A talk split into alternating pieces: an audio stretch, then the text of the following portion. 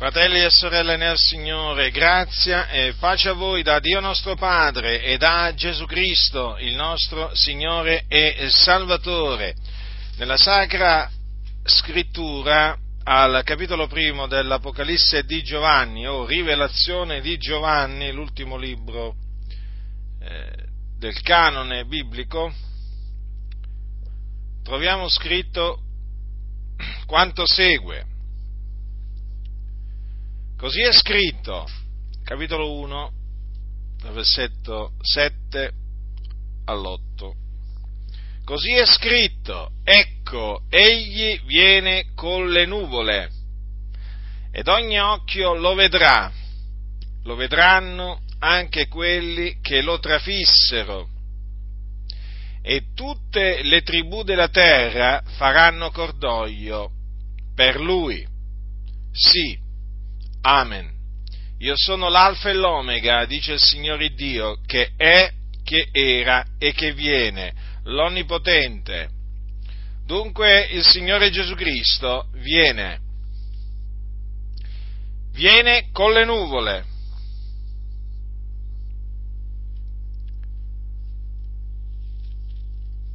Lo ha detto lui stesso. Mentre era sulla terra, Gesù disse che un giorno tornerà e tornerà sulle nuvole del cielo. Così è scritto infatti nel capitolo 24 di Matteo, a partire dal versetto 29. Queste sono parole di Gesù, il Signore nostro, nonché il Signore dei Signori, è il Re dei Re Così è scritto, subito dopo l'afflizione di quei giorni il sole si oscurerà e la luna non darà il suo splendore e le stelle cadranno dal cielo e le potenze dei cieli saranno scrollate e allora apparirà nel cielo il segno del figliol dell'uomo ed allora tutte le tribù della terra faranno cordoglio e vedranno il figliol dell'uomo venire sulle nuvole del cielo con gran potenza e gloria, e manderà i suoi angeli con gran suono di tromba a radunare i suoi eletti dai quattro venti, dall'un capo all'altro dei, cieli. Come potete vedere dunque, Gesù ha dichiarato in maniera inequivocabile che un giorno tornerà e ha detto come verrà verrà sulle nuvole del cielo con grande potenza e gloria. Quando Gesù fu assunto in cielo, voi sapete che Gesù dopo 40 giorni, dopo essere risuscitato, dopo 40 giorni, allora Gesù risuscitò il terzo giorno, cioè tre giorni dopo essere stato crocifisso, dopo essere risuscitato, apparve ai suoi discepoli per diversi giorni e appunto dopo 40 giorni fu assunto in cielo, alla destra della maestà o de- alla destra di Dio, nei luoghi altissimi, e là appunto si è posto a sedere. E quando Gesù fu assunto in cielo, fu visto fu visto andare in cielo dai suoi discepoli. E questa assunzione in cielo è trascritta nel libro degli Atti degli Apostoli, scritta da Luca, in questi termini. E dette queste cose, capitolo 1, mm, dal versetto 9, e dette queste cose, mentre essi guardavano, fu elevato e una nuvola accogliendolo lo tolse dinanzi agli occhi loro e come essi avevano gli occhi fissi in cielo mentre egli se ne andava, ecco che due uomini in vesti bianche si presentarono loro e dissero uomini Galilei, perché state a guardare verso il cielo? Questo Gesù che è stato tolto da voi ed assunto in cielo verrà nella medesima maniera che l'avete veduto andare in cielo. Notate che quei due uomini in vesti bianche, che evidentemente erano degli angeli del Signore, dissero ai discepoli che Gesù tornerà nella medesima maniera che loro appunto l'avevano visto andare in cielo. E notate che fu una nuvola ad accoglierlo e a toglierlo dinanzi agli occhi loro. Dunque, Gesù viene, viene con le nuvole e viene sulle nuvole del cielo. Ogni occhio lo vedrà. Dunque il suo ritorno dal cielo, la sua venuta dal cielo sarà una venuta visibile a tutti. Infatti è scritto che ogni occhio lo vedrà lo vedranno anche quelli che lo trafissero. Il Signore farà sì, dunque, che in quel giorno coloro che lo crocifissero lo vedranno. Così è scritto, fratelli, e noi così dobbiamo, dobbiamo credere, così dobbiamo parlare. Perché, sapete, ci sono molti che dicono sì, è vero, sta scritto, però c'è sempre un però quando parlano costoro, perché dicono che è scritto, però poi alla fine quando parlano negano quello che è scritto, perché non ci credono. Molti, guardate, leggono la Bibbia, eh, per quel poco che la leggono, ma non ci credono, non ci credono, non ci credono non ci credono a molte cose che sono scritte. Per molti la Bibbia è un libro di favolette, di belle storie, da raccontare ai bambini prima di andare a letto, capito? Un libro di favolette. Cosa pensate che sia la Bibbia oggigiorno per tante chiese? Un libro di miti, di leggende, di storie che vanno allegorizzate. Oramai che cos'è che non hanno allegorizzato della Bibbia? È un continuo allegorizzare quello che sta scritto. Voi sapete che ci sono sette, eh? voi sapete che le sette sono opere della carne che hanno addirittura allegorizzato il ritorno del Signore Gesù? Eh? Cosa significa che hanno allegorizzato la venuta del Signore dal cielo?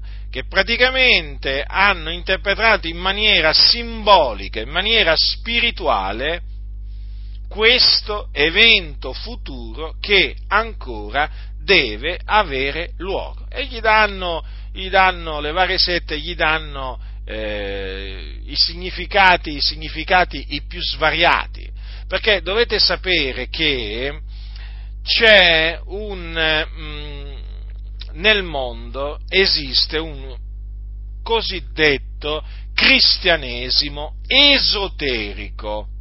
State attenti. Cosa significa? Che è un cristianesimo che coloro che lo sostengono è riservato a pochi, pochi iniziati.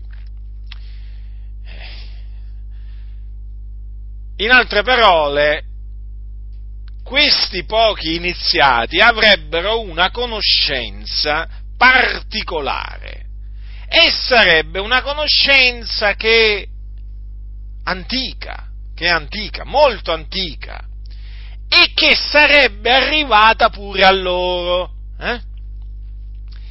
E il Gesù di cui parlano costoro, questi appunto questi iniziati che fanno parte di queste sette o società segrete, e il Gesù di cui parlano costoro, che naturalmente è superfluo che vi dica che non è il Gesù di cui parla la Bibbia, avrebbe rivelato loro appunto proprio questa conoscenza, che dunque è una conoscenza segreta, non è mica una conoscenza diciamo, a portata di tutti. Per cui loro che cosa sostengono questi anticristi? Che sì, è scritto così, ma mica crederai che quello è il vero significato, ti dicono no, qui c'è un significato nascosto, c'è un significato, c'è una conoscenza esoterica nella Bibbia. E quindi queste parole vanno in, interpretate in maniera allegorica ma non vuole dire qui la Bibbia che Gesù verrà fisicamente sulle nuvole, con le nuvole. No, questo ha un significato spirituale particolare. Ecco, ti cominciano a parlare in questa maniera. E questo è, questo è il cristianesimo esoterico. Eh? Il cristianesimo esoterico che si differenzia dal cristianesimo esoterico. Allora, perché? Allora, e, e, esoterico significa nascosto.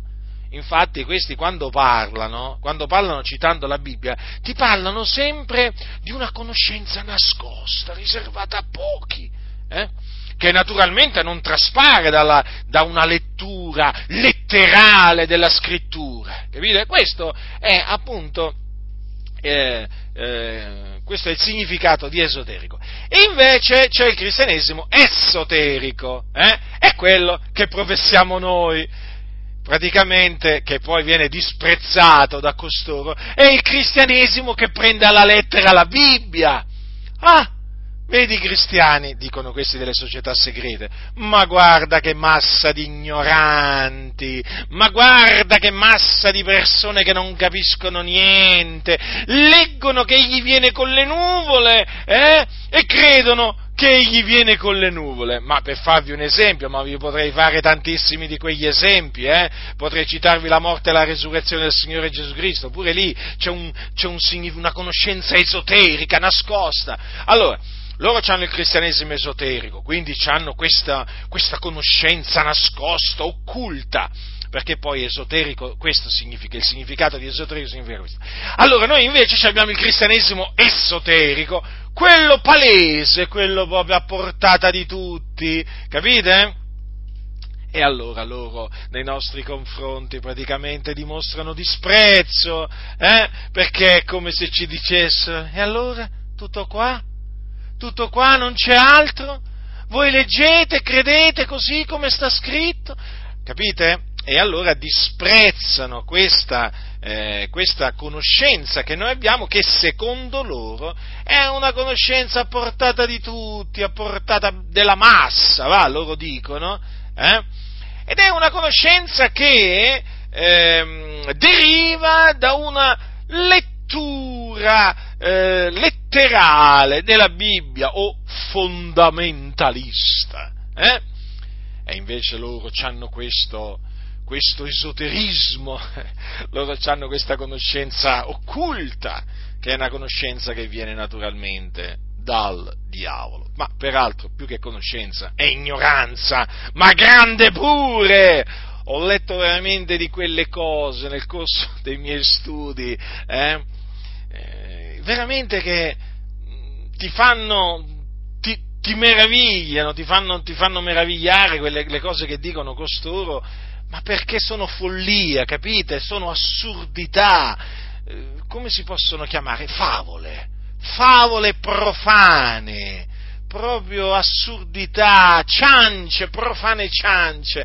Guardate, fratelli nel Signore, ci sono sette, sette che si cibano di esoterismo e fanno riferimento alla Bibbia e che queste sette ci disprezzano. Tra queste sette c'è pure la massoneria. E queste sette ci disprezzano perché noi prendiamo alla lettera la Bibbia. Capite? E dunque vi stavo dicendo che eh, molti oggi eh, leggono una cosa, ma ritengono che le cose non stiano così. Ci deve essere un significato nascosto, ci deve essere una conoscenza occulta, riservata a pochi, per cui non può essere proprio esattamente come sta scritto. E purtroppo, purtroppo, questo modo di considerare le scritture si è intrufolato, o lo hanno introdotto di soppiatto nella Chiesa, nella Chiesa. Da qui appunto questa allegorizzazione continua di quello che sta scritto, tutte queste allegorie astruse che contrastano il significato letterale eh, della, della parola di Dio. Alla fine alla fine praticamente è una, eh, si può definire una tendenza esoterica. Badate fratelli nel Signore, nella Chiesa è entrato l'esoterismo. Perché? Perché nella Chiesa ci sono persone date all'esoterismo. Eh? All'esoterismo. E tra questi naturalmente ci sono i massoni che fanno dell'esoterismo il loro cibo quotidiano. Ecco perché loro non possono accettare quello che sta scritto come sta scritto.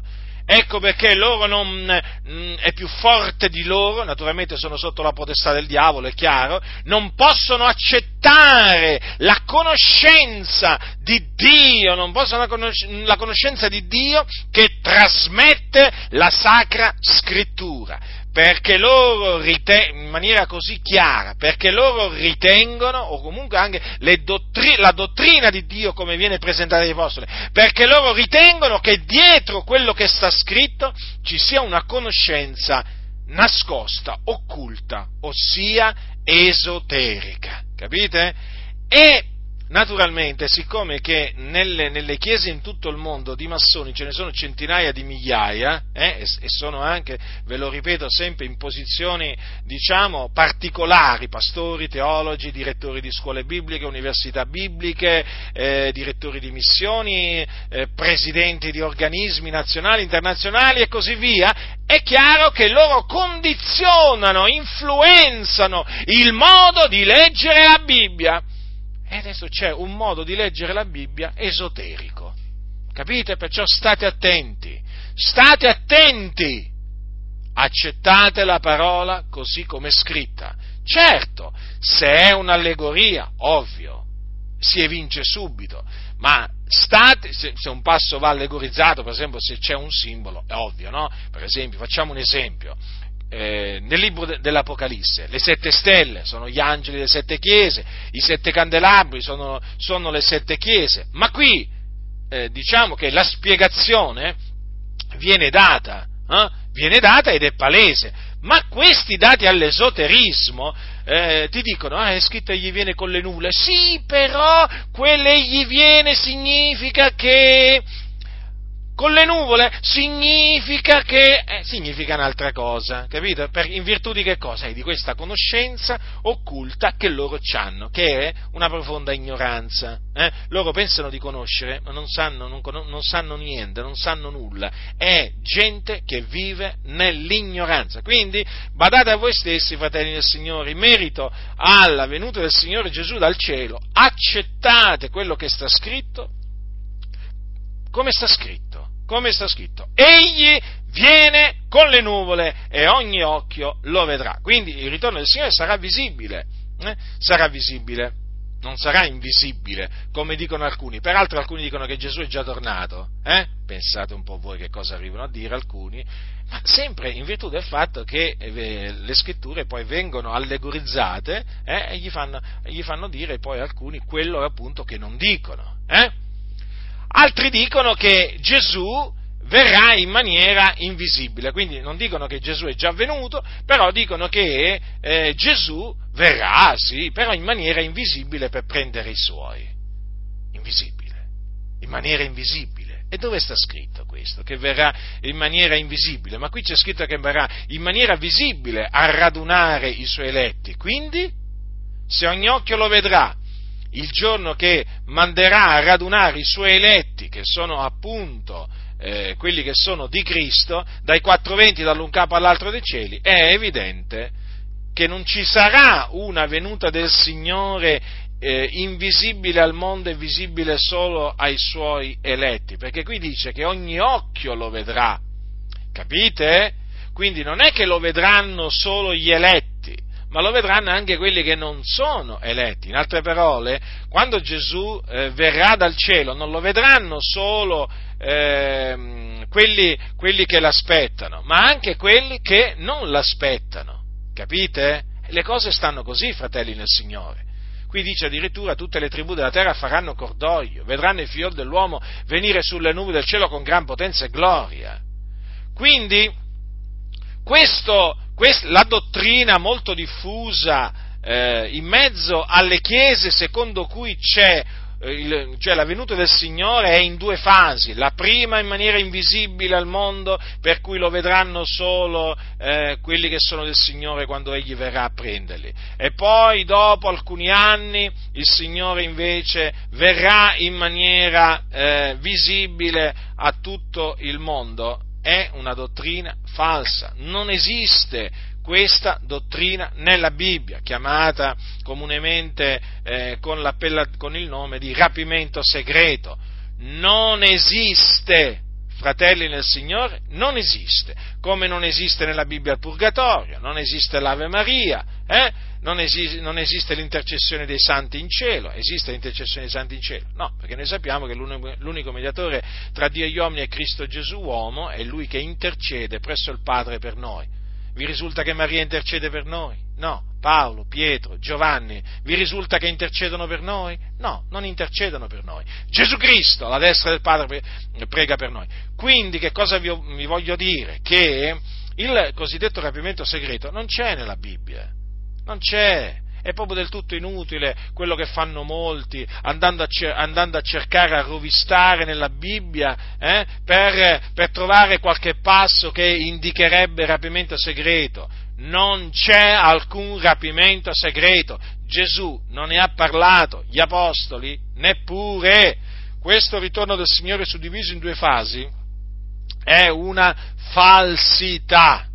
È una falsità ci sarà il giorno del Signore, che è il giorno della sua venuta e del nostro adunamento con Lui. Appunto perché Gesù in quel giorno manderà i suoi angeli con gran suon di tromba a radunare i suoi eletti allora, infatti è chiamato così proprio il nostro adunamento. Paolo lo chiama, lo chiama così. Infatti dice in secondo Tessalonicesi al capitolo 2, oh fratelli, circa la venuta del Signore nostro Gesù Cristo e il nostro adunamento con Lui. Notate, fratelli, notate che Paolo parla di una singola venuta del Signore Gesù Cristo. Devo parlare in questi termini perché qui hanno suddiviso la venuta del Signore in due venute parla di una singola venuta del Signore nostro Gesù Cristo e il nostro adunamento con Lui lo, ehm, eh, lo attacca, lo, lo, dice, lo, unisce proprio a questa, a, a questa venuta, cioè il nostro adunamento con Lui è parte integrante della venuta del Signore nostro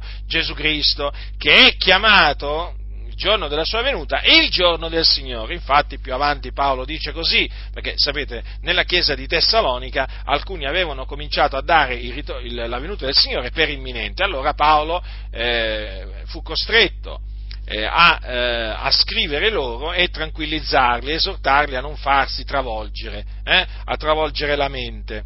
Allora dice così Paolo dunque, or fratelli, circa la venuta del Signore nostro Gesù Cristo e il nostro adunamento con Lui, vi preghiamo di non lasciarvi così presto travolgere la mente, né turbare sia da ispirazioni, sia da discorsi, sia da qualche epistola data come nostra, quasi che il giorno del Signore fosse imminente. Vedete, lo davano per imminente.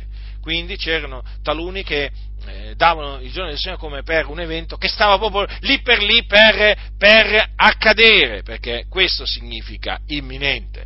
E vedete? C'erano ispirazioni, persone, quindi c'era qualcuno che si dichiarava ispirato, eh?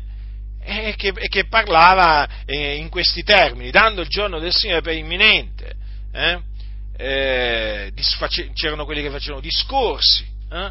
anche sempre dando il giorno del Signore per imminente. E poi eh, cominciavano a circolare epistole eh, a nome degli apostoli, che portavano il nome degli apostoli, però non erano state scritte dagli apostoli. E queste poi queste sono state una piaga per la Chiesa, perché sapete quanti scritti sono stati poi nel tempo, sono stati creati dagli impostori, eh, con, eh, dandogli appunto il, come autore Pietro, Paolo e così via, addirittura anche Vangeli, no? Vangeli attribuiti a questo o quell'altro apostolo, ma che sono, ma che sono eh, Vangeli falsi, addirittura esiste pure un Vangelo di Maria, no? giusto, per, giusto, proprio veramente anche per, per, farvi capire che cosa esiste eh, diciamo, tra la letteratura apocrifa di quel, di quel, tempo. Naturalmente la Chiesa rigettò questi Vangeli apocrifi, questi, queste epistole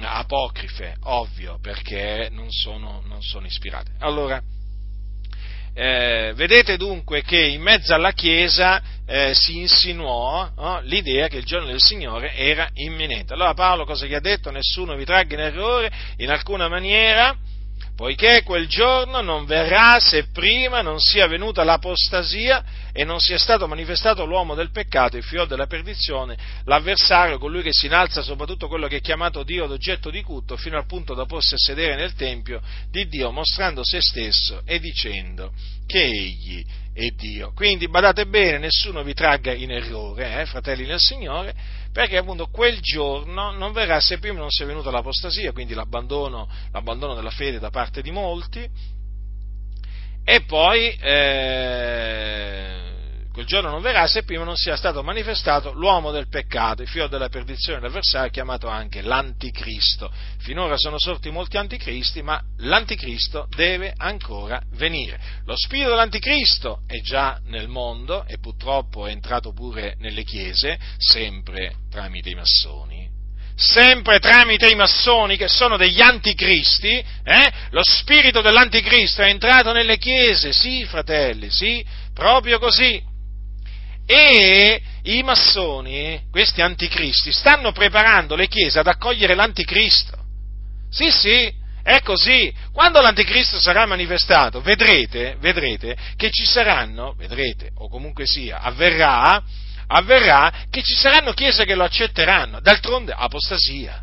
Eh, l'apostasia è l'abbandono della fede, l'abbandono della fede nel figliuolo di Dio, l'abbandono della fede nel Signore Gesù Cristo. Chi apostata dalla fede non crede più che Gesù è il Cristo, il figlio di Dio, che è morto sulla croce per i nostri peccati, che è risuscitato il terzo giorno, secondo le scritture. Proprio quello che i massoni, questi anticristi vogliono spingere a fare le chiese, capite? E naturalmente quando poi si, si mani, sarà manifestato l'anticristo, quando Dio naturalmente decreterà che si manifesti, ma naturalmente le chiese, le chiese massonizzate, le chiese ormai che hanno accettato a braccia aperte i massoni, si precipiteranno dietro, dietro l'anticristo, non ci sarà alcun problema per loro. Perché? Perché questi anticristi eh, chiaramente gli, gli preparano in un certo senso la strada, capite? Ricordatevi, i massoni sono animati dallo spirito dell'anticristo. Su questo non non c'è alcun dubbio, la massoneria è l'antichiesa per eccellenza. I massoni sono proprio degli anticristi perché negano che Gesù è il Cristo. Eh? Io queste cose ve le continuerò a dire, a gridare negli orecchi, fratelli del Signore, fino a che avrò un alito, un alito di vita, perché è così dice chi è il mendace se non colui che nega che Gesù è il Cristo? Esso è l'anticristo, esso è l'anticristo che nega il padre e il figliolo. Allora, l'anticristo che deve venire è chiaro che negherà, negherà il padre, negherà il figliolo, eh, d'altronde dirà, mostrerà se stesso dicendo che egli è Dio, pensate un po' voi. Eh? Mostrerà se stesso dicendo che egli è Dio, quindi negherà il padre, negherà il figliolo. Eh? E, ehm, rigetterà quindi il solo vero Dio, rigetterà colui che il Dio ha mandato nel mondo per essere il Salvatore del mondo, cioè Gesù, detto il Cristo. Eh?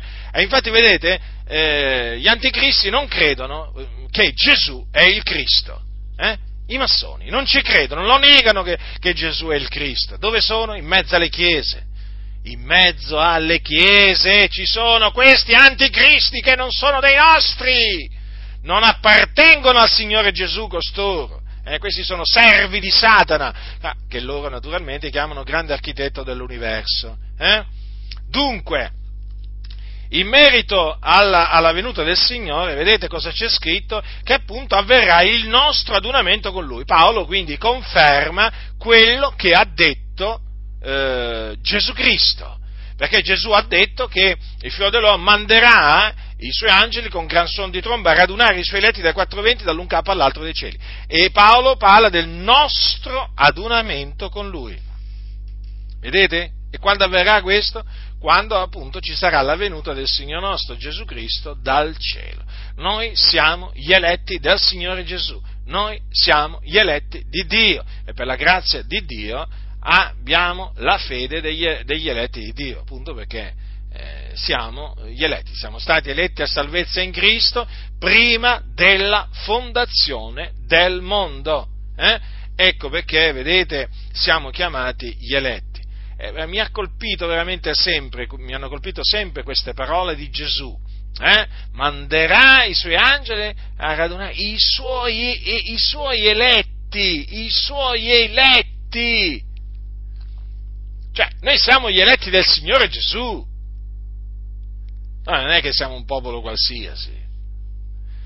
Noi siamo il corpo di Cristo. Il corpo di Cristo è formato dagli eletti del Signore Gesù Cristo sono chiamati i suoi eletti, perché, vedete, il Signore Gesù ci ha eh, scelti di mezzo al mondo, ma veramente, ma veramente è Lui che ci ha scelti, sì, è Lui che ci ha scelti, ma come, allora non sono io che ho scelto il Signore, qualcuno dirà, no, non sei tu che, hai scelto il Signore, eh? non siete voi eh, che avete scelto me, ma sono io che ho scelto voi, disse Gesù ai suoi discepoli la notte che fu tradito. Eh? Ah, ecco, alcuni dicono, no, ma qui si riferisce al ministero. Ah sì? Allora leggiamo subito dopo. Se fosse del mondo il mondo amerebbe quel che è suo, ma perché non siete del mondo, ma io vi scelte di mezzo al mondo, perciò vi odia il mondo. E allora? E allora? Cosa significa questo? Eh? Certamente eh, gli apostoli furono, i dodici furono scelti, eh? Furono scelti di mezzo alla moltitudine dei discepoli, furono scelti e gli fu dato il nome di apostoli. Ma noi non è che stiamo, è che stiamo dicendo che i dodici non furono scelti dal Signore affinché diventassero, eh, fossero apostoli, mica stiamo dicendo questo, eh? ma se noi guardiamo bene quello che ha detto Gesù in seguito, qui Gesù a quale scelta si riferiva? Avete notato? Voi scelte di mezzo al mondo. Di mezzo al mondo. Quindi i discepoli, prima di credere, prima di mettersi al seguito di Gesù, erano del mondo. Il Signore li scelse di mezzo al mondo. E da quel momento chiaramente non erano più del mondo, ma erano del Signore Gesù. Eh? il padre, er, erano del padre, e il padre gliel'ha dati al Signore Gesù. Eh? Voi scelti di mezzo al mondo, ecco, scelti. Scelti, c'è stata una scelta che ha operato il Signore nei nostri, nei nostri confronti. Eh? nei nostri confronti. Allora Dio ha riguardi personali? No, Dio non ha riguardi personali, non considera il ricco più del povero, il povero più del ricco, eh? Eh, si potrebbe diciamo, si potrebbe andare avanti, ehm, perché Dio ha fatto eh, tutti gli uomini, li ha formati Lui nel seno della loro madre. Eh? Dio non ha alcun riguardo alla qualità delle, delle persone, però il Signore si riserva di eh, salvare quelli che Lui vuole salvare. Infatti il Signore ha detto farò grazia a chi vorrò far grazia e a chi il Signore vuole far grazia a quelli che ha eletto. Eh? a quello che ha eletto eh, prima della fondazione del mondo. A quelli il Signore gli fa grazia, gli altri non gli fa grazia. Perché? Perché il Signore fa quello che vuole, fa tutto ciò che gli piace, in cielo, in terra, nei mari, negli abissi. Non ti sta bene? Problemi tuoi. Il Signore tanto ha sempre fatto tutto quello che gli piaceva, eh? continuerà a fare quello che gli piace, non importa quanto, quanto eh, grideranno certi pastori, certi teologi, non importa quanti libri scriveranno contro, contro la sovranità di Dio, contro la sua parola, e Dio ha sempre fatto quello che gli è piaciuto e continuerà a fare quello che gli piace. Il Signore eh, dice farò grazia a chi vorrò far grazia, quindi il Signore non fa grazia a tutti, non vuole fare grazia a tutti, eh? vuole fare grazia solo ad alcuni. Infatti dice anche la scrittura che il Signore indura chi vuole. C'è anche chi indura, eh? non è che solamente c'è chi, ha, chi, non ci sono solamente coloro a cui Dio fa grazia, ci sono anche quelli il cui cuore Dio indura. Ed è tremendo, eh? Ed è tremendo vedere persone indurate da Dio, fratelli, è tremendo. Guardate, basta che voi abbiate davanti quei giudei che, nonostante vedessero miracoli compiuti da Gesù, non credevano in lui perché? Perché Dio li aveva indurati. Vi rendete conto? Eppure vedevano, vedevano Gesù, vedevano Gesù vedevano Gesù dare la vista ai, ai ciechi, eh, l'udito ai sordi, vedevano Gesù fare camminare i zoppi, vedevano Gesù risuscitare, eh, risuscitare i morti, eppure non credevano in Lui. E perché non credevano in Lui? Perché non credevano in Lui? Eh, perché è scritto, egli ha accecato gli occhi loro e indurato i loro cuori, affinché non vengano con gli occhi e non intendano col cuore e non si convertano io non li sani non potevano credere quindi. Quindi se noi abbiamo potuto credere perché? È perché il Signore ci ha eh, messo in grado di credere, perché il Signore ci ha dato la fede. E quindi noi diamo la lode, la gloria, l'onore eh, a Dio in Cristo Gesù, ora e per sempre.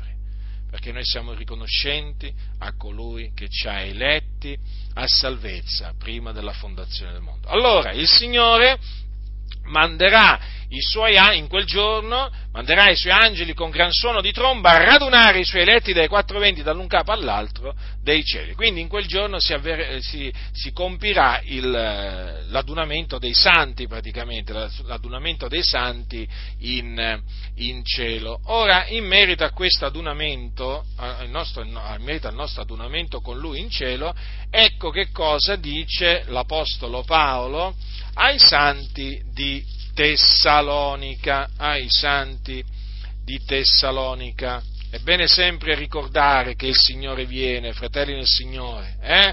perché il Signore è venuto per essere il Salvatore del mondo, il Signore Gesù è venuto nel mondo per essere il Salvatore del mondo, ma adesso deve, deve venire eh? per radunare i suoi, poi per, eh, com- per eh, cominciare no? il regno millenario il regno millenario sulla terra e poi a seguire ci saranno gli altri venti. Allora, Paolo dice ai santi di Tessalonica, al capitolo 4, a partire dal versetto 13, ora fratelli non vogliamo che siate in ignoranza circa quelli che dormono, affinché non siate contristati come gli altri che non hanno speranza, poiché se crediamo che Gesù morì e risuscitò, così pure quelli che si sono addormentati, Dio per mezzo di Gesù li ricondurrà con esso lui.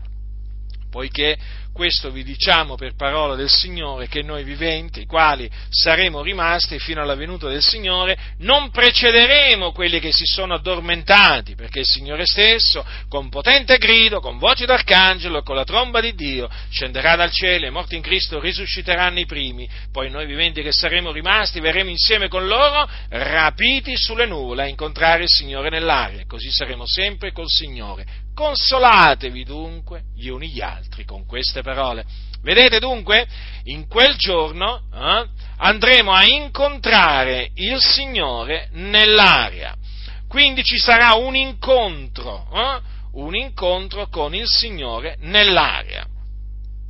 So, quelli che incontreranno il Signore sono quelli eh, che, eh, quelli che risusciteranno, cioè quindi quelli che, quelli che, appunto i morti che risusciteranno, eh, che risusciteranno con un corpo immortale, incorruttibile e glorioso. Eh? Eh, infatti dice che i morti in Cristo risusciteranno, i primi, eh, i primi. Poi avverrà che i viventi, i viventi che eh, saranno rimasti, saranno trasformati perché non vedranno la morte, hm? non vedranno la morte perché mm, Paolo lo dice ai santi di Corinto questo, eh? perché dice così, dice così, non tutti morremo ma tutti saremo mutati, vedete? Dunque, eh, quelli che saranno trovati viventi saranno trasformati, trasformati dalla potenza di Dio, quindi otterranno anche loro un corpo incorruttibile, glorioso e immortale e assieme, e assieme tutti quanti andranno a incontrare il Signore nell'aria. Quindi in quel giorno, in quel giorno avverrà la redenzione, la redenzione del nostro, del nostro corpo. Eh sì, fratelli nel Signore, perché questa è la nostra, la nostra speranza, perché noi siamo stati salvati in speranza. Infatti Paolo ai santi di Roma, che cosa gli parla? Eh, in questi termini dice, eh, noi, um, sappiamo che fino ad ora tutta la creazione geme insieme ed è in travaglio, non solo essa, ma anche noi, che abbiamo le primizie dello Spirito, anche noi stessi gemiamo in noi medesimi, aspettando l'adozione la redenzione del nostro corpo, eh?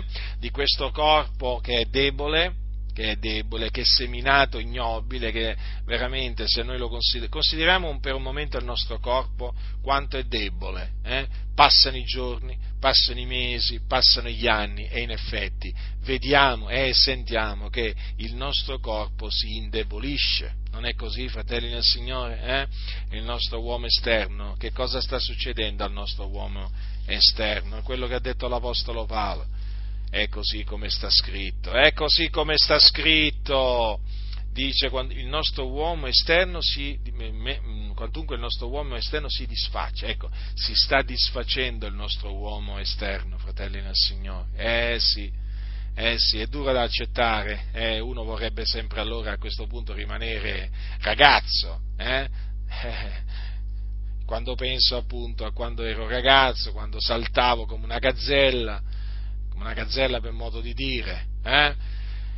Eh, i tempi, i giorni passano e si vede che in effetti il corpo, eh, ma questo avviene con tutti, eh, questo avviene, avviene, con tutti, anche con gli atleti, quelli che hanno stabilito record mondiali di velocità, e anche loro, anche loro col passare dei giorni, dei mesi, degli anni vedono il loro corpo indebolirsi e a un certo punto poi, eh, poi arriva il giorno che magari il velocista, quello che aveva stabilito il record mondiale magari sui 100, sui 200 metri, e magari dopo è col bastone, è col bastone, non può più correre. Eh, non vi fanno pensare queste cose? Eh? Non vi fanno pensare queste cose? A me fanno pensare tremendamente queste cose perché fanno riflettere. Eh? il nostro uomo esterno si sta disfacendo. Comunque noi abbiamo la speranza nel Signore che appunto poi in quel giorno ci sarà la redenzione del nostro corpo e quindi otterremo un, un corpo nuovo, eh, un, un corpo glorioso, simile al corpo del nostro Signore Gesù Cristo. Eh? Infatti Paolo dice che il Signore Gesù Cristo trasformerà il corpo della nostra umiliazione rendendolo conforme al corpo della sua gloria, in virtù della potenza per la quale egli può anche sottoporsi ogni cosa. Quindi noi crediamo nella resurrezione dei morti. Eh?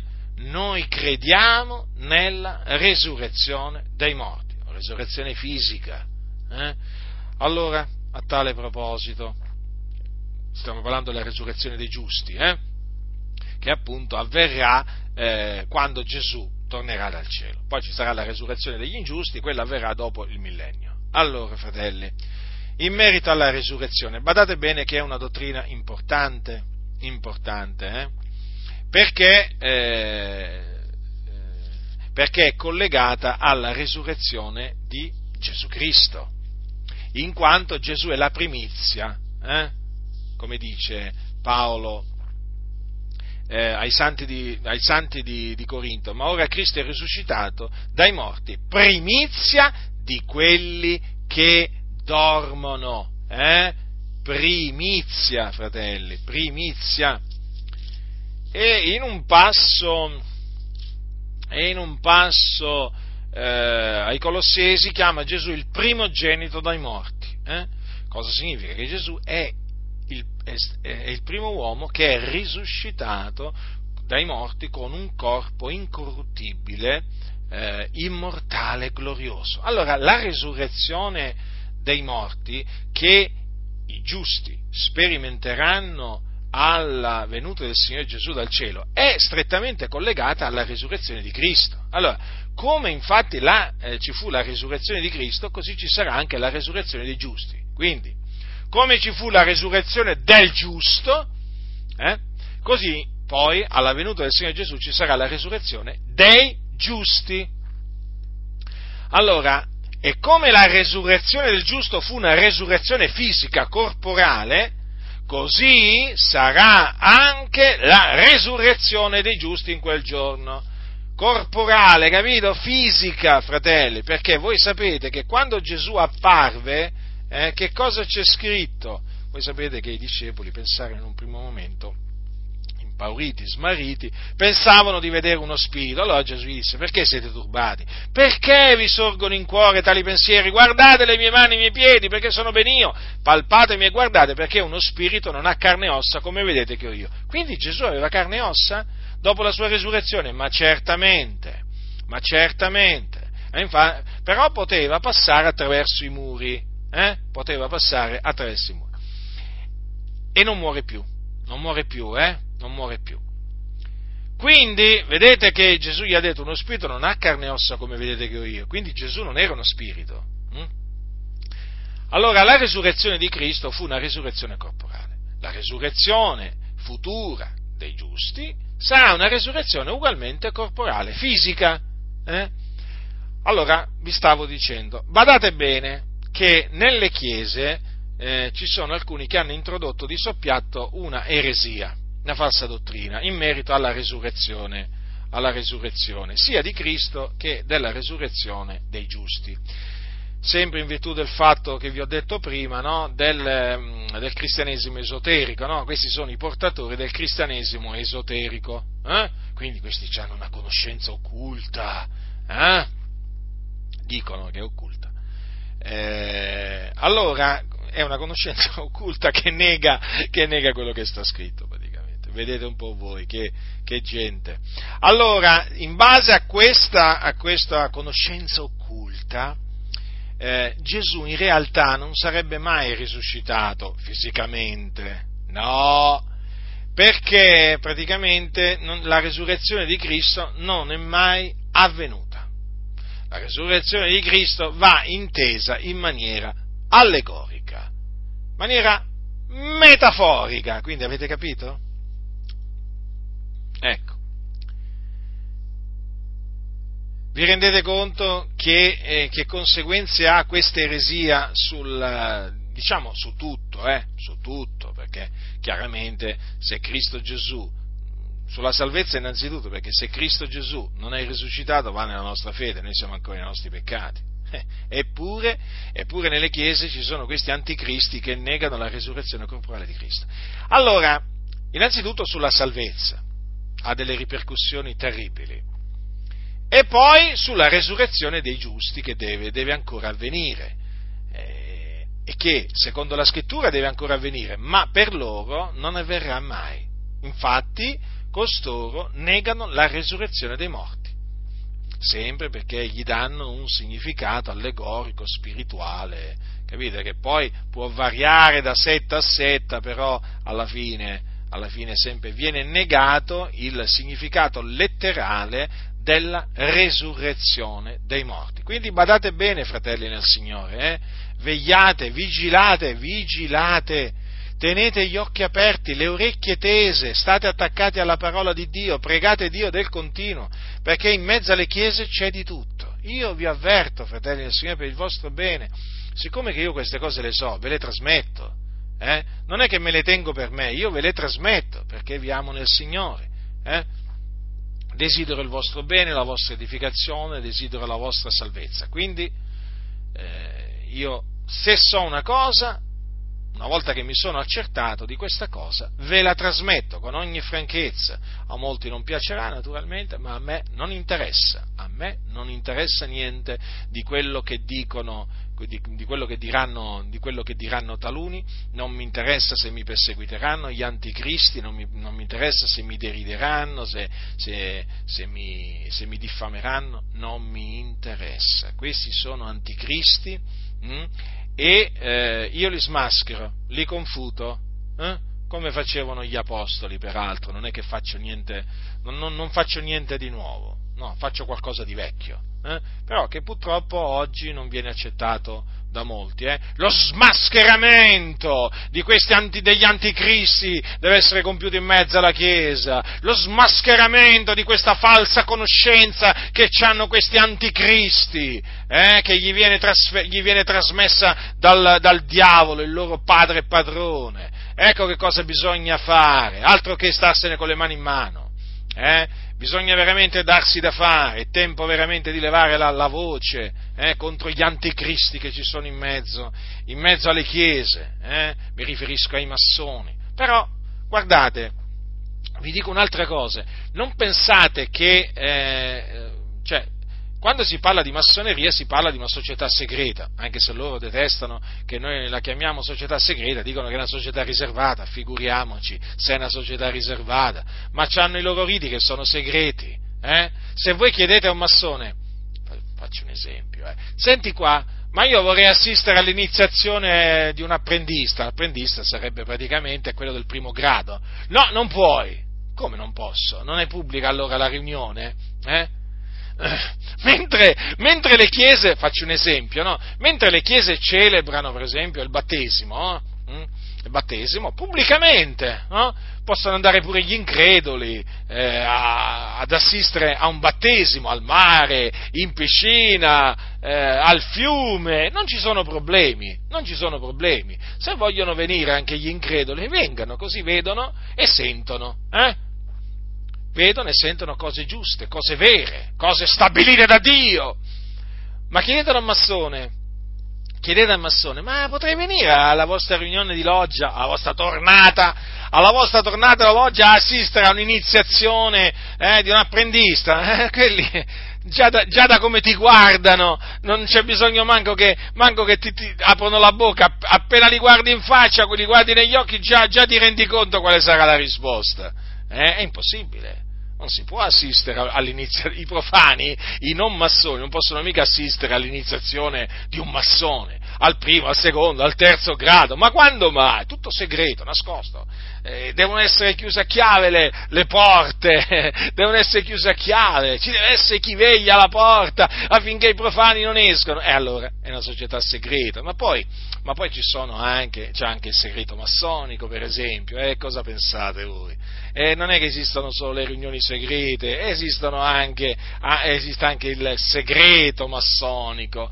Naturalmente, loro praticamente nascondono sempre questa segre, la camuffano questa segretezza, no? dicono ma sai, è, è, un, è, un motivo, è, un, motivo, di riservatezza, ma quale riservatezza? È perché tra quelle quattro mura eh, avvengono riti diabolici, riti che si fondano sull'occultismo, capite? Perché lì viene invocato il grande architetto dell'universo che è il diavolo Avete capito perché? Perché lì praticamente avviene un giuramento, avvengono dei giuramenti di sangue nel cospetto di Satana, perché chi fa queste iniziazioni stringe un patto col diavolo. Ma fratelli nel Signore, sveglia, sveglia Chiesa! La massoneria è una società segreta, capite? Però vi stavo dicendo questo non pensate che esista solo la massoneria come società segreta, eh? Attenzione, perché le società segrete sono tante, sono tante, vi avverto, fratelli nel Signore, eh? sono tante. Sono anche società che non hanno a che fare con la massoneria, ma sono società segrete ed anche potenti, ed anche potenti, dove naturalmente vengono compiuti riti occulti, anche lì riti e segreti, sono società segrete, anche lì hanno dottrine segrete, capite? Quindi noi chiaramente ci concentriamo sulla massoneria, no? perché insomma è quella anche più conosciuta, è quella anche più diffusa come società segreta nella Chiesa, ma badate bene che ci sono società segrete di altro genere, eh?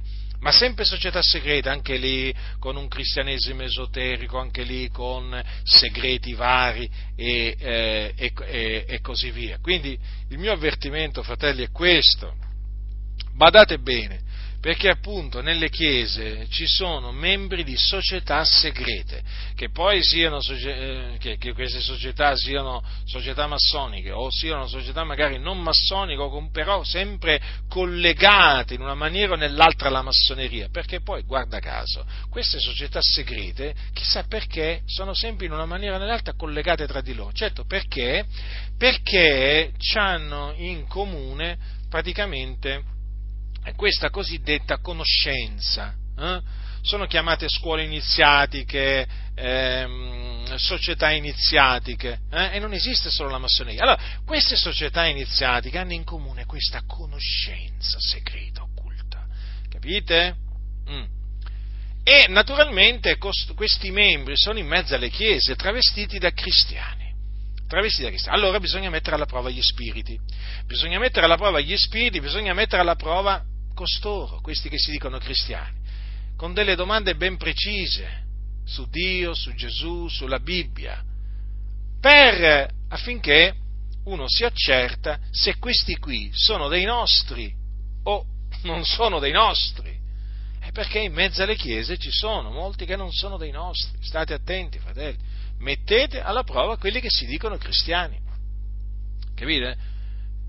E guardate che nel momento in cui mettete alla prova quelli che si dicono cristiani, poi scoprirete che si manifestano i massoni. Eh? Ah, come si manifestano i massoni! Ah, come si manifestano i massoni! Avete visto quando, quando, si manifestano i massoni che cosa succede? Avete visto che dalla loro bocca che cosa esce? Eh? Esce quel veleno mortifero micidiale che hanno dentro il corpo eh? e di cui si alimentano nelle logge, ma anche fuori dalle logge con i loro libri di conoscenza esoterica. Allora state molto attenti, perché costoro negano. Hm? Questi negano la resurrezione dei morti, che è importante, fratelli. Infatti abbiamo visto che quando Gesù tornerà dal cielo, eh, i morti in Cristo risusciteranno risusciteranno, otterranno un corpo glorioso simile al corpo del nostro Signore Gesù Cristo.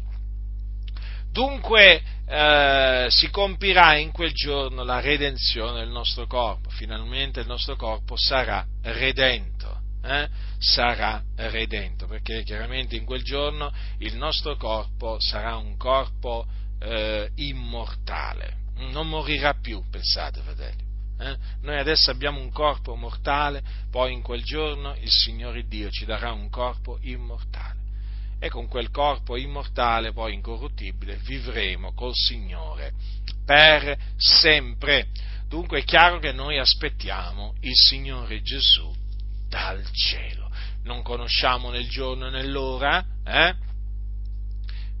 Noi non lo, non lo conosciamo, eh? Nessuno lo conosce. Voi direte, però c'è qualcuno che dice che adesso per la fine del 2016 avverrà la fine del mondo, Gesù tornerà, eh, sappiamo, sappiamo, sono i soliti, i soliti impostori che periodicamente saltano fuori come funghi, eh, saltano fuori come funghi bisogna dire, eh, e che dicono che Dio gli ha rivelato che appunto Gesù tornerà, eh, tornerà, per la fine dell'anno, per l'inizio dell'anno, insomma dipende qua. qua abbiamo, ormai in tutti questi anni ne abbiamo, ne abbiamo sentite di queste, di queste, predizioni poi destinate tutte a cadere proprio a terra perché imposture, imposture, quanto a quel giorno e a quell'ora nessuno li sa. Allora noi non conosciamo nel giorno e nell'ora, però sappiamo quali sono le cose che precederanno la venuta del nostro Signore Gesù. Eh? In particolare vi ricordo l'apostasia e appunto la, la venuta dell'Empio. Eh? la venuta dell'Empio, la venuta dell'Anticristo, che verrà per l'azione efficace di Satana. E vi ricordo che quando verrà l'Empio eh, opererà segni e prodigi. Eh? Non ve lo dimenticate questo, eh, fratelli del Signore Dice la venuta di quell'empio avrà luogo per l'azione efficace di Satana con ogni sorta di opere potenti, di segni e di prodigi bugiardi e con ogni sorta di inganno, di iniquità a danno di quelli che periscono perché non hanno aperto il cuore all'amore della vita per essere salvati. Questo passo, come ho detto anche in un'altra circostanza, non è, stato tradotto correttamente, fratelli del Signore. Eh? Infatti ho consultato parecchie, parecchie Bibbie e eh, mi sono accorto che non è, non, è, ehm, eh, non, è, non è, tradotto correttamente questo passo. Non è non hanno aperto il cuore all'amore della verità per essere salvati. L'originale dice in un'altra maniera, perché mi sono un po' insospettito, perché qualcuno mi aveva fatto notare, eh, aveva fatto notare appunto il discorso dell'aprire, no? dell'aprire il proprio cuore al Signore, no? allora eh, da parte degli increduli, perché chiaramente la scrittura dice che fu il Signore a aprire il cuore a Lidia, eh, il Signore a aprire il cuore a Lidia per renderla attenta alle cosette da Paolo. E allora quelli che sostengono che invece che è l'uomo che apre il cuore, il cuore al Signore, eh, mi hanno preso questo passo per dirmi, ma vedi qui allora come si spiega questo? Sono andato a vedere l'originale, in effetti qui Luzzi proprio ha tradotto male, eh? ha tradotto male perché qui non hanno ricevuto l'amore della verità, è diverso, è diverso. E in effetti se consultate, per esempio, se consultate le Bibbie, le Bibbie inglesi, le Bibbie inglesi ce ne sono a decine, a decine, per esempio so, ci sono Bibbie con la traslitterazione, la, la traslitterazione anche, anche greca, eh, vi, vi, accorgerete che in effetti questo passo è stato, io non so perché Luzzi abbia tradotto in questa maniera, me lo sono chiesto diverse volte, eh? Me lo sono chiesto diverse volte, ancora non, non, sono, non sono, arrivato a questa, eh, diciamo, a capire, a capire il, il, perché, però una cosa, una cosa, è certa è che quel passo non è, eh, non è tradotto correttamente. E quindi dobbiamo, dobbiamo farlo presente. Voi sapete che noi non è che innalziamo le, le versioni bibliche eh? e anche sulla Luzzi quando c'è qualcosa, quando c'è qualcosa che non va, eh? noi lo diciamo, eh? non, è che, non, è che, ci tratteniamo, non è che nascondiamo le cose, eh, fratelli nel Signore, no, no, no, no, fratelli nel Signore. E quindi eh, ritengo che ehm, questa è una cosa da fare, da fare notare, da fare notare per amore della verità, eh? per amore della verità, noi non è che facciamo conoscere queste cose perché vogliamo contendere, vogliamo contendere o vogliamo, o vogliamo far credere che siamo migliori eh, eh, di altri. Per esempio, guardate la nuova, la nuova Diodati, per esempio, mh, hm, eh, la, la, nuova Diodati, eh, io non la uso quasi mai la nuova Diodati, però per farvi capire, ammesso perché hanno rifiutato di amare la verità per essere salvati. Vedete? Già qui, già qui è diverso, per esempio. Già qui è diverso, ma non c'è questo aprire il cuore, vedete? Questo è il punto, questo non hanno aperto il cuore. Ma dove mai? Non c'è nell'originale, non c'è, non c'è. Eh, non c'è. Per esempio, Diodati, Diodati eh, prendiamo quindi la Diodati anche, come ha ammesso Diodati? Diodati ha ammesso eh, perciò che non hanno dato luogo all'amore della verità per essere salvati. Vedete, non c'è questo fatto del cuore che uno, che uno apre il cuore. Eppure eh, lì è stato messo, mi dispiace naturalmente questo, però nel momento, cui, nel momento in cui, ho scoperto che non è stato tradotto correttamente, ho preso atto e chiaramente metto in guardia, metto in guardia i fratelli. Allora, eh, dunque vi stavo dicendo che eh, bisogna considerare attentamente questi due eventi, questi due eventi, quindi l'apostasia e la manifestazione dell'uomo del peccato, che precederanno la venuta del Signore nostro Gesù Cristo e il nostro adunamento con lui. Eh? Naturalmente Gesù, se voi, se voi leggete il capitolo 13 di Marco, il, di, eh, il 24 capitolo di Matteo, poi il, 20, il 21 di Luca, naturalmente Gesù eh, ha parlato naturalmente di diversi eventi che si verificheranno, si verificheranno prima della, eh, della sua venuta, no? terremoti, guerre, pestilenze e così via, il sorgere di falsi cristi, falsi profeti. Io adesso mi stavo concentrando su quello che ha detto, ha detto qui l'Apostolo Paolo. Quindi noi aspettiamo la venuta del Signore, abbiamo questa certezza che il Signore Gesù eh, verrà, lo ha detto, lo ha promesso e quindi noi, eh, noi ci crediamo che il Signore Gesù tornerà dal cielo. Noi crediamo che come egli è venuto la prima volta, eh, così verrà anche una seconda volta. Eh? Verrà una seconda volta. Quindi la dottrina della, della, venuta del Signore è una dottrina importante, è una dottrina che peraltro fonte di consolazione, di gioia, eh?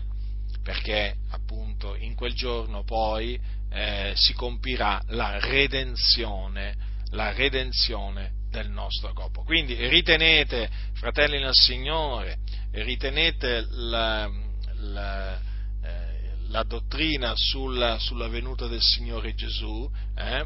ritenetela veramente, eh, ritenetela fermamente, perché anche, su, anche, la dottrina, anche la dottrina del, del, del, del, del ritorno del Signore viene attaccata, viene attaccata. Ormai non c'è dottrina, nella, non c'è dottrina biblica, fratelli, che non viene, che non viene, che non viene attaccata oggigiorno, sapete? Sapete?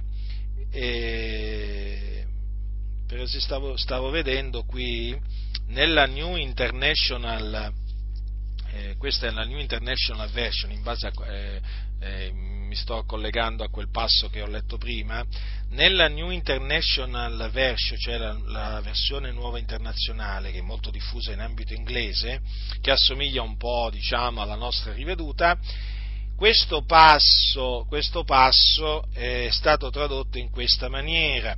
Essi periscono perché hanno rifiutato di amare la verità ed essere salvati. Ecco.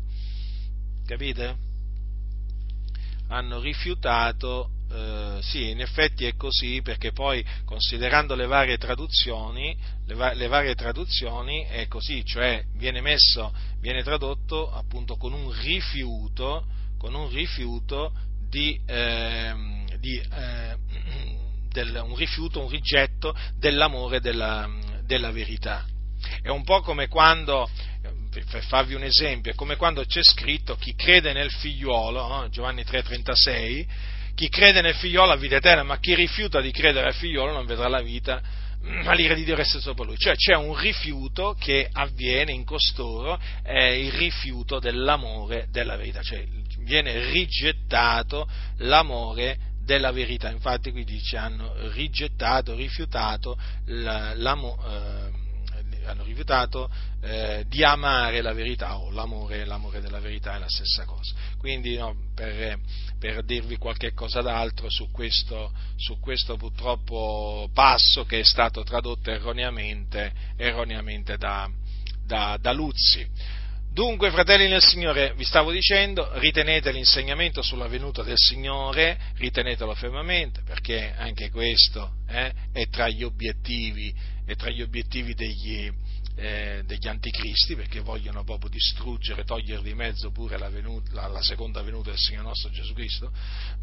già, hanno, già, hanno mezzo, già hanno tolto di mezzo la prima venuta, perché praticamente negano che Gesù è il Cristo, per cui negando che Gesù è il Cristo, questi negano che Gesù è colui che è venuto nel mondo per essere salvatore del mondo. E ecco, questi tolgono pure il, il, la, la, seconda, la, seconda, venuta del Signore Gesù dal cielo eh, per radunare i suoi eletti. Quindi vigilate, fratelli del Signore, eh, state fermi nella parola, eh, ritenete quello che vi è stato insegnato eh, fino alla fine. Quindi continuiamo a aspettare il Signore, santificandoci nel cospetto del Signore, santificandoci nel cospetto del Signore per essere trovati pronti per essere trovati pronti quando egli apparirà dal cielo.